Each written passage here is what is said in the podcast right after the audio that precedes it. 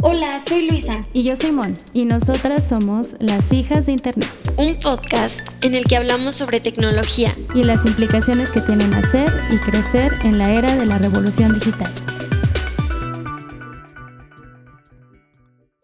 Hola, hijas de Internet. Espero que estén muy bien. Hoy tenemos un episodio muy especial porque para Monse y para mí, pues las organizaciones de la sociedad son muy importantes y tenemos a una súper especialista en estos temas. Pero antes de eso, Mon, ¿cómo estás? Hola Luisa, bien, muy, muy emocionada por la invitada que tenemos el día de hoy. Estoy muy contenta porque en esta temporada hemos tenido muy buenas amigas y muchas gracias Su por aceptar la invitación ¿Te gustaría contarnos un poquito sobre ti? No, pues gracias eh, Luisa y Monse por invitarme. Yo trabajo desde hace 10 años en organizaciones, sobre todo en temas de desarrollo y fortalecimiento. A lo largo de este tiempo eh, he podido detectar necesidades que tienen las organizaciones para su profesionalización, por lo que junto con Erin Layson decidimos fundar Incuba ONG, que como su nombre lo indica es una incubadora de organizaciones sociales. Apoyamos a colectivos y organizaciones de reciente creación y de base comunitaria porque son quienes consideramos que tienen un mayor impacto sostenible en el tiempo, pero también son quienes tienen menos posibilidades de prosperar. Nuestro programa de incubación es una aceleradora de organizaciones. En un año buscamos que estos grupos sociales cuenten con una estructura institucional sólida que de otra forma podrían pasar años sin alcanzar. También estamos desarrollando un proyecto llamado Red Semilla, buscando conectar fundaciones, empresas e individuos para que donen a las organizaciones con las que trabajamos.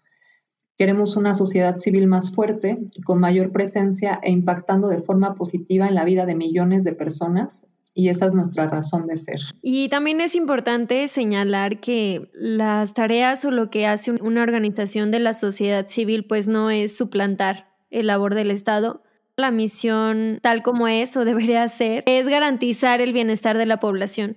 Todos los beneficios son compartidos con las comunidades en las que se llevan a cabo los proyectos de transformación y las organizaciones de la sociedad civil promueven la participación y la autogestión como motores de desarrollo.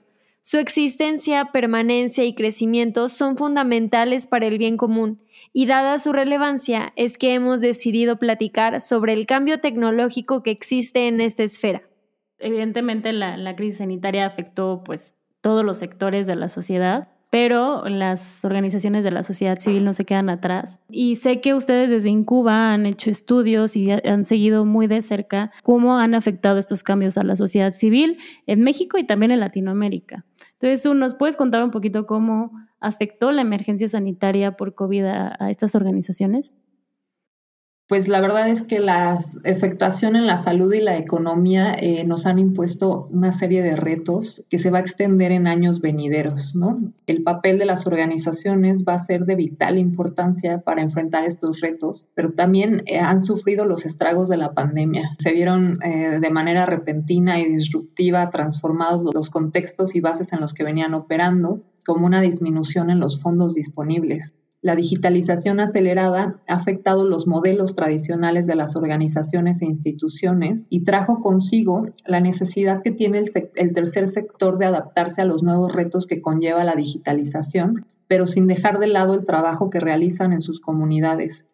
No toda la ayuda puede ser digital, ¿no? pero sí se han encontrado nuevas formas de llevar a cabo la labor, ofreciendo nuevas oportunidades que han ayudado a que las organizaciones incrementen el alcance y la eficiencia de su trabajo.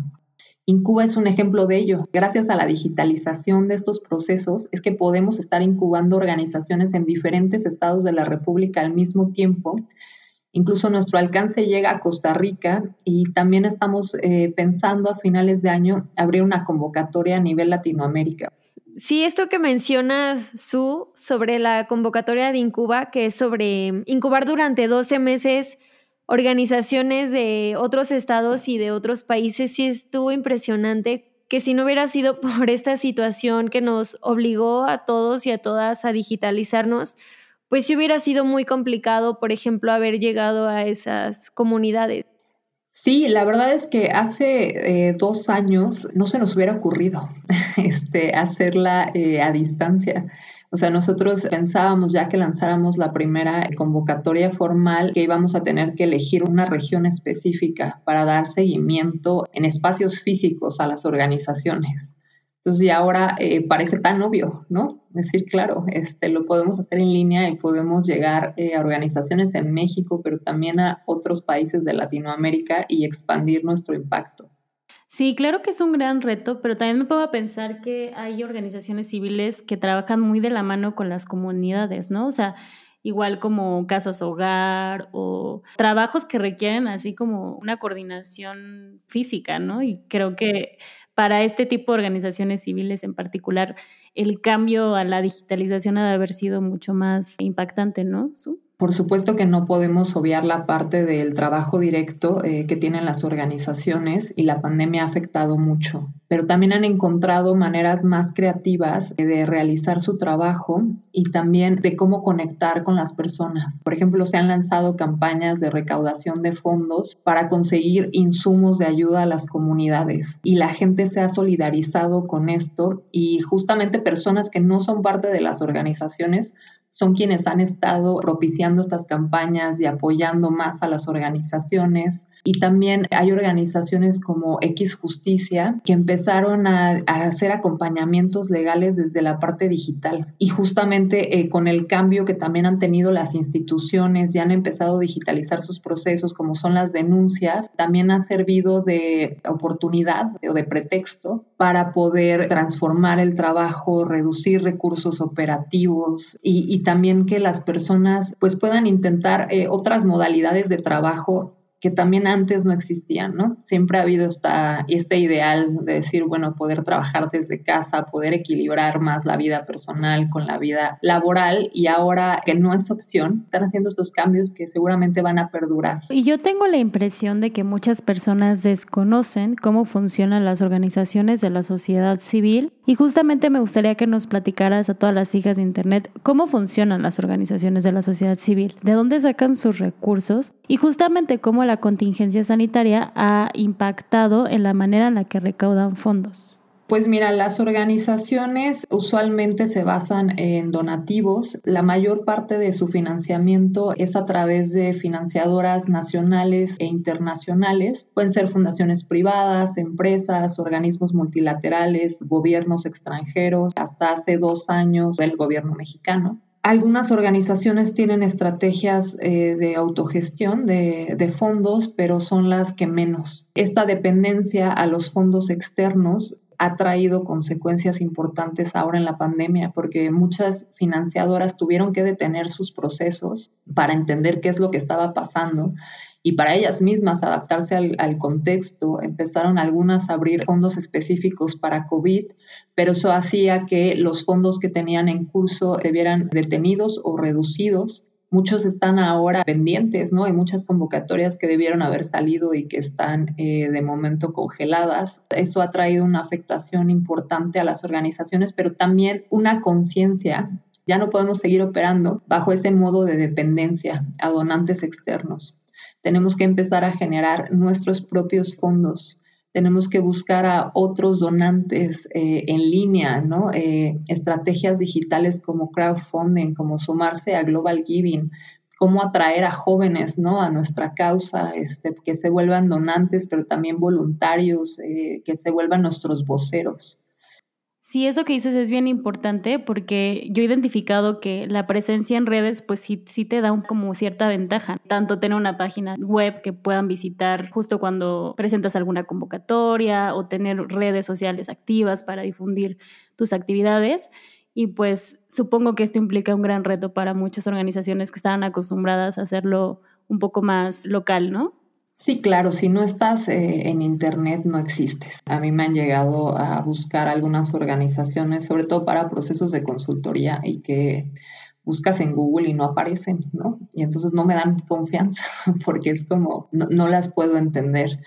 Pero claro que para organizaciones muy de base comunitaria o colectivos, donde su trabajo es básicamente gestionar como los mismos recursos que tiene la comunidad, no han encontrado ese motivo para estar en redes, para tener una página web, pero si quieren asegurar su sostenibilidad en el largo tiempo y recibir donativos externos, tienen que estar en línea. Todos los episodios nos llevan a lo mismo, a la mugre brecha digital. Es una situación muy grave porque como tú dices, o sea, hay todavía muchísimas comunidades y muchísimos lugares en México y en América Latina que no tienen acceso al internet, no tienen acceso a una computadora, menos tienen acceso como a una capacitación para poder acceder a tener una página web, a todo esto de las redes sociales. Entonces ahí creo que también hay una barrera que responde a una brecha digital pues abrumadora. Exacto, y creo que ese es el problema a atender ahora. Siempre ha sido un problema eh, la brecha digital, el rezago digital que tienen las comunidades, pero ahora más que nunca se ha vuelto de vital importancia, ¿no? Eh, hay niñas y niños que nunca han usado una computadora antes y ahora están obligados a tener clases virtuales cuando no tienen acceso a estos recursos, cuando no tienen internet en su casa cuando ni siquiera llega el Internet a sus comunidades, no tienen una computadora. ¿Cómo podemos atender estas problemáticas que al final son también una consecuencia de la pobreza y de la discriminación y de la exclusión social? Entonces creo que la digitalización de las comunidades y la alfabetización en tecnologías de la información tiene que convertirse en la prioridad número uno en este año y en años venideros eh, para poder integrar a todos los sectores sociales. Sí, por supuesto. Y todo esto me lleva a la, a la, pregunta, ¿no? De qué están haciendo los gobiernos, o sea, porque justo existe una brecha digital que hay que atender y que de alguna manera es responsabilidad de todos, pero quien tiene un poco más de incidencia ahí, pues puede ser el, el gobierno, ¿no?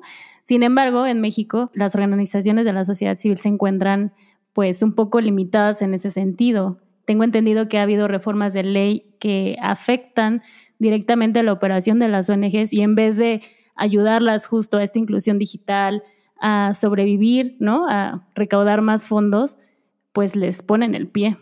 Las organizaciones en México operamos en un ambiente muy hostil. Hace dos años una de las primeras decisiones eh, de este gobierno fue retirar los recursos gubernamentales ¿no? del programa de conversión social, afectando a miles de organizaciones comunitarias que era su única fuente de financiamiento. Y recientemente eh, recibimos otro embate a, a la sociedad civil con la reforma de la ley de impuestos sobre la renta, que provoca cambios importantes al régimen fiscal, sobre todo de las donatarias autorizadas, donde limita las estrategias de autofinanciamiento, ¿no? Muchas organizaciones recurrimos a la venta de servicios o a la venta de productos para poder generar ingresos propios que al final van a ser invertidos en nuestra misión. O sea, no son con fines de lucro pero eh, ahora el gobierno considera que estas actividades pueden ser ubicadas como con fines de lucro y si rebasa el 50% de nuestros ingresos anuales, nos retiran la donataria autorizada, lo cual es un problema en sí mismo, pero esto suma a que si pierdes la donataria, entonces pierdes tu patrimonio. O sea, hay organizaciones que llevan años eh, recaudando fondos y que han logrado eh, tener sus propias instalaciones o tener un fondo de reserva, ¿no? Para contingencias. Entonces, todo este esfuerzo de años se puede perder en un momento cuando pierdas la donataria y estás obligado a dar todo tu patrimonio a otra organización donataria.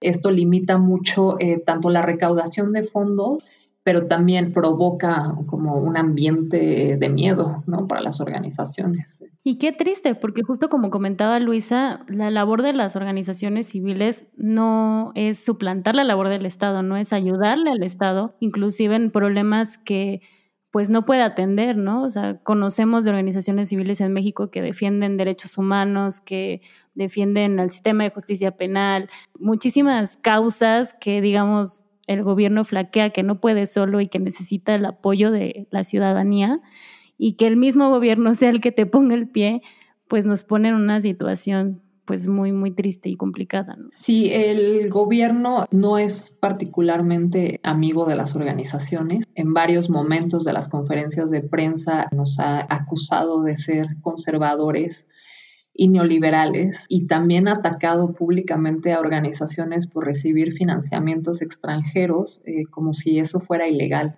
Luego también ha atacado eh, a los empresarios que donan a organizaciones, exhibiéndolos como si estuvieran evadiendo impuestos cuando el donar es completamente legal y es parte de sus programas de responsabilidad social. Entonces, pues sí, no, no estamos en un momento de fomento a la sociedad civil. Y otra cosa que también no sé cómo está en México es las donaciones de personas a sociedad civil. Me gustaría saber cuál es el papel también de la ciudadanía para, o qué podemos hacer los ciudadanos para apoyar, o cómo hemos apoyado los ciudadanos a las organizaciones de la sociedad civil en México. Lamentablemente hay un estigma hacia las organizaciones de la sociedad civil en México la gente no quiere donar dinero porque no considera que la gente que trabaja en las organizaciones merezca un sueldo. No quiere que sus recursos se vayan a nada de la operación y prefieren donar en especie, ¿no? Prefieren darle ropa a los niños en la casa hogar o llevar eh, una despensa que donar a las organizaciones. Y esto es una cultura bastante compleja porque claro, ¿quién provee los servicios? ¿no? O sea, tienes un comedor comunitario y está fantástico recaudar muchísimos alimentos, pero ¿quién hace la logística ¿no? de ese comedor? ¿Cómo pagas la renta? Este, ¿Quién cocina? ¿no? ¿Quién sirve? no toda la sociedad civil puede ser voluntaria, ¿no? Porque al final también, pues también somos empleados, ¿no? También vivimos de eso, no somos gente rica como se ve en las películas, de que tienen muchísimo dinero y, son, y hacen como voluntariados, ¿no? Al final, pues nosotros también vivimos de eso. En Estados Unidos, la mayor parte de lo que recaudan las organizaciones son de donantes individuales. Es increíble que todavía la gente manda cheques por correo postal y día con día estas organizaciones reciben donativos, ¿no? Tanto pequeños como también donativos mayores eh, de individuos. Y creo que en México necesitamos más eh, esa cultura, necesitamos que la gente se involucre más y quiera donar a las organizaciones porque quitaría mucho el peso de tener que estar aplicando a financiadoras internacionales donde la competencia es muy grande y las posibilidades de ganar los fondos son muy pequeñas. Oye, Sui, ya por último, ¿cuál es el nuevo camino para las organizaciones de la sociedad civil en México? Por ahí si nos está escuchando alguna hija de, Internet que esté en las organizaciones civiles, ¿qué es lo que tú nos puedes decir sobre esta esfera? Pues creo que la profesionalización eh, es uno de los aspectos más importantes. Si quieres que tu organización sea sostenible en el largo tiempo y quieres recaudar recursos, tienes que brindar la estructura institucional necesaria para alcanzarlo. Necesitamos repensar nuestras funciones, buscar la transformación, usar la tecnología y las herramientas que están a nuestro alcance para reducir costos de operación, conectar con más personas que puedan sumarse a nuestra causa y abrir canales para difundir la información que generamos. Ya no es necesario gastar miles de pesos en hacer un evento presencial. Ahora con una suscripción en Zoom podemos tener a más de 100 personas conectadas escuchándonos. Hay servicios que sí pueden ser digitales, ¿no? Organizaciones ahora han abierto grupos de apoyo, atención psicológica, acompañamiento legal, todo en línea. Y por supuesto, eh, como lo comentaba antes, pues las comunidades que no están eh, conectadas, también como organizaciones tenemos esta responsabilidad de impulsar procesos para que la tecnología y la digitalización llegue a todos lados. Oye, Su, y a mí me gustaría hablar sobre un reporte que tuve la oportunidad de colaborar con ustedes, sobre justo la transformación de, que han tenido las organizaciones de la sociedad civil en México y en América Latina. ¿Cuáles han sido los principales hallazgos de este reporte? Pues bueno, eh, para empezar quisimos hacer este estudio para entender cómo estaba afectando la crisis a las organizaciones y aprovechando la tecnología, realizamos una encuesta que fue enviada a todas las organizaciones registradas en el gobierno. Recibimos poco más de 400 respuestas y esto nos brindó un panorama interesante sobre sus necesidades y los cambios a los que se enfrentan. Primero fue preocupante darnos cuenta que el 58% de las organizaciones respondieron que no podrían seguir operando en los siguientes 12 meses si no recibían un financiamiento adicional. pero también eh, fue alentador ver cómo adaptaron sus procesos internos para trabajar a distancia, cómo fueron encontrando nuevas formas de seguir apoyando a sus beneficiarios y cómo en realidad la creatividad acaba prosperando aún en las circunstancias más difíciles. Y bueno, también quisimos hacer nuestra propia aportación a la sociedad civil eh, y como parte de este estudio realizamos un ejercicio para conocer las tendencias de financiamiento en México. Recabamos datos de 460 convocatorias a nivel mundial donde México era candidato a participar e identificamos eh, quiénes están donando, a qué temas y qué población. ¿no? Creemos que estos datos pueden ayudar a las organizaciones a tomar mejores decisiones para la búsqueda de recursos. Este reporte es súper interesante. Si por ahí hay alguna hija de Internet que nos está escuchando que tiene alguna organización o colabora en alguna organización de la sociedad civil, tienen que leerlo porque justo, eh, no, tú corrígeme si me equivoco, Su, pero de lo que recuerdo es que los financiamientos o la mayoría de los financiamientos están yendo eh, obviamente a atender la crisis sanitaria, pero también hay otros temas muy, muy relevantes que están en las agendas internacionales, como es el cambio climático, eh, la atención a la violencia de género y la transformación digital, evidentemente, ¿no? Entonces, sí hay que apostarle a estos nuevos temas porque por ahí, pues, vienen los financiamientos, ¿cierto? Las tendencias están siendo un reflejo de lo que está sucediendo ahora en el mundo. Medio ambiente eh, ocupa el primer lugar y claramente hay un problema grave que tenemos eh, a nivel mundial y que puede ser, eh, y que la pandemia puede ser una consecuencia de esto. El COVID ocupa el segundo lugar, por supuesto, eh, y también el tema de género, sobre todo por el aumento a la violencia contra las mujeres que se ha producido no solo en México, sino a nivel mundial, ¿no? A raíz del confinamiento. Pero también hay otros importantes eh, que antes no se veían tanto, ¿no? Ahora hay muchos fondos para periodistas eh, justamente por el tema de la libertad de expresión. Sea, hay una preocupación generalizada eh, que estas restricciones que está provocando el COVID a las libertades individuales se van a extender más allá de la pandemia. Entonces, sí hay, los financiamientos están respondiendo a este contexto cambiante y eso es alentador. Oigan, y si quieren leer la investigación, se llama Cambios en el panorama de las organizaciones y el financiamiento a raíz del COVID-19. Y también lo pueden buscar en Twitter de Incuba, es arroba IncubaONG. Hay muchísima información muy relevante por si le quieren echar un ojito. Su, muchísimas gracias por haber estado con nosotras. Creo que hay información muy valiosa. Esperemos que llegue a los oídos indicados. Y pues no sé, ¿dónde te podemos seguir? ¿Dónde te podemos encontrar las redes, en las redes sociales? Muchas gracias Luisa y Monse por haberme invitado. Y sí, eh, si quieren seguirnos a través de Twitter, eh, que es arroba incubaong, eh, nuestra página web incuba.ong y nuestro Facebook también es arroba incubaongs. Y si ustedes tienen la oportunidad de colaborar con alguna organización de la sociedad civil, hacer donaciones, ya saben que pueden entrar. Eh, ahorita actualmente muchas organizaciones ya crearon sus redes sociales y están pues buscando apoyo de las y los ciudadanos. Muchas gracias por acompañarnos. Recuerden que nos pueden encontrar en las redes sociales como Hijas de Internet y que en la caja de descripción del podcast dejaremos algunas referencias que utilizamos para el programa.